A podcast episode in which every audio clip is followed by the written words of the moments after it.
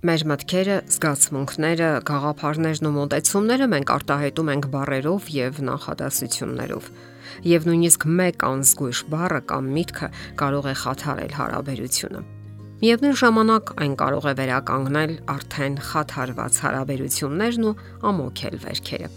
Շատ գեղեցիկ հարաբերություններ են փչացել այն պատճառով, որ ամուսինները հարմար ժամանակին չեն կիսվել իրենց մտքերով եւ խորացրել են թյուրիմացությունները այնպես որ կարևորեք զրույցները եւ անկեղծ երկխոսությունները։ Ներկայացնենք որոշ սկզբունքներ, որոնց հետևելը կարող է բարելավել ձեր հարաբերությունները։ Հարմար ժամանակը ճիշտ շփման նախապայմաններից է։ Հնարավոր է հետաքրքիր զրույցի համար դուք անհաջող ժամանակ եք ընտրել Եթե ձեզ անհրաժեշտ է նրա հետ խոսել ինչ որ կարևոր հարցի վերաբերյալ, պարտադիր չէ անմիջապես գրոհել, հենց որ ոդկը տան շեմին դնի, եւ այն էլ լարված աշխատանքային օրից հետո։ Կարիք չկա նաև կնոջը հորդորել, որ կրճատի սննդի վրա ծախսվող գումարները հենց այն պահին, երբ նա ճաշի սեղանն է պատրաստում եւ իրեն հոգնած է զգում։ Ընտրեք այնպիսի ժամանակ, երբ դիմացինը կարող է հանգիստ լսել եւ պատասխանել ձեզ։ Զրույցի համար անհրաժեշտ է հաճելի տոնը։ Շատ հաճախ ավելի կարևոր է ոչ թե այն, թե ինչ եք ասում, այլ այն, թե ինչպես եք ասում։ Մեզ հանգստացնում է խաղաղ ու հանգիստ ձայնը։ Նյարդայնանում ենք մարդու լարված, գրգռված, բարկացկոտ տոնից։ Զսպեք ձեզ, որpիսի բարերը ձեր բերանից դուրս չթռչեն առանց ձեր թույլ տվության։ Զրույցի ժամանակ ամեն ինչ պետք է ասել ճշգրիտ ու հստակ։ Շատ թյուրիմացություններ լինում են խառնաշփոթ ոչ հստակ արտահայտված մտքերից։ Խուսափեք երկդիմի, անորոշ, խուսափողական արտահայտություններից։ Բարերը մեծապես կարևոր են նման պահերին։ Բարյացակամությունը ճիշտ փոխհարաբերության հիմքն է։ Շատ ընտանիքներում ամուսիններն ընտելացել են մշտական հանդիմանությունների ու վիրավորանքների, ու ցավոք դա նրանց փոխհարաբերության բնականon վիճակն է ձգտեք շփման մեջ բացառել տհաճ պահերը։ Եղեք բարյացակամ ու շնորհակալ ամուսիններ։ Եվ դա ասացեք գեղեցիկ բառերով, ճիշտ ընտրված արտահայտություններով։ Հաջորդ սկզբունքը. եղեք ըմբռնող ու հարգալից։ Եղեք ըմբռնող միմյանց կարծիքների հանդեպ, եթե նույնիսկ համաձայն չեք դրանց հետ։ Խնայեք դիմասինի հոգեկան անդորը ճիշտ այնպես, ինչպես ձերն եք խնայում։ Կարողացեք լսել Ձեր խոսքը պետք է գրավի ձեր շփման ժամանակի 50%-ից ոչ ավելին։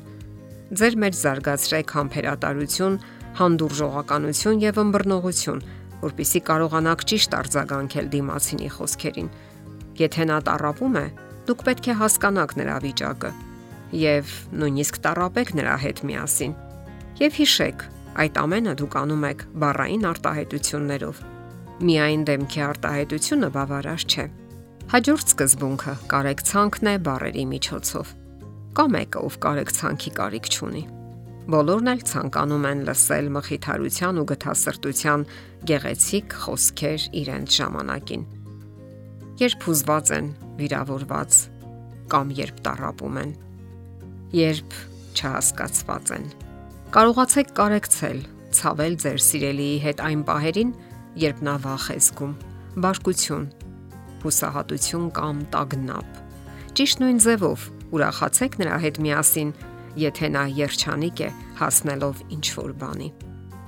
Վերջերս անցկացված հետազոտությունները ցույց են տվել, որ որքան շատ ժամանակ են ամուսինները հատկացնում զրույցին, այնքան բավարարվածություն են զգում միմյանցից։ Բնական է, որ երջանիկ ամուսինն ու կինը մեծ պահանջ են զգում միմյանց հետ զրուցելու եւ կիսվելու։ Զրույցը արվեստ է, եւ հետեւաբար անհրաժեշտ է մշտապես հմտանալ ու կատարելագործվել։ Փոխադարձ հետաքրքրություն ներկայացնող հարցերի քննարկումը հարստացնում է հարաբերությունները։ Եվ վերջապես խորհուրդ ենք տալիս հետևել մասնագետների ցուցումներին։ Իսկ նրանք, օրինակ, այսպիսի խորհուրդ են տալիս. Օրական 10 անգամ ձեր ամուսնուն ասեք, որ սիրում եք իրեն։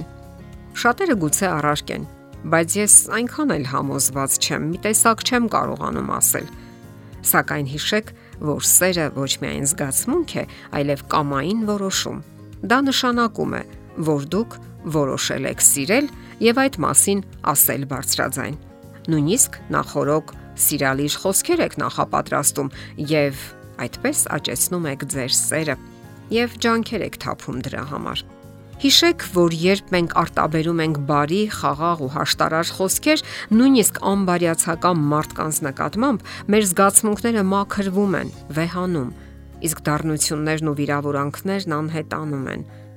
Մենք բարեհաճ ենք դառնում անգամ ինքներս մեր հանդեպ։ Խոսքերն ուժ ունեն, եւ մեր սեփական խոսքերը հսկայական ազդեցություն ունեն հենց մեզ վրա, ազդելով թե մեր մտքի, թե բնավորության վրա։ Բնության օրենքն այնպիսին է, որ մեր մտքերն ու զգացմունքները սատարվում եւ ամրապնդվում են, եթե մենք արտահայտում ենք դրանք։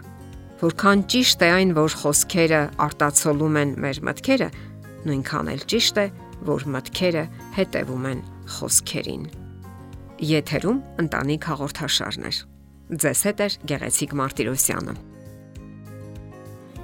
Հարցերի եւ առաջարկությունների համար զանգահարել 033 87 87 87 հեռախոսահամարով։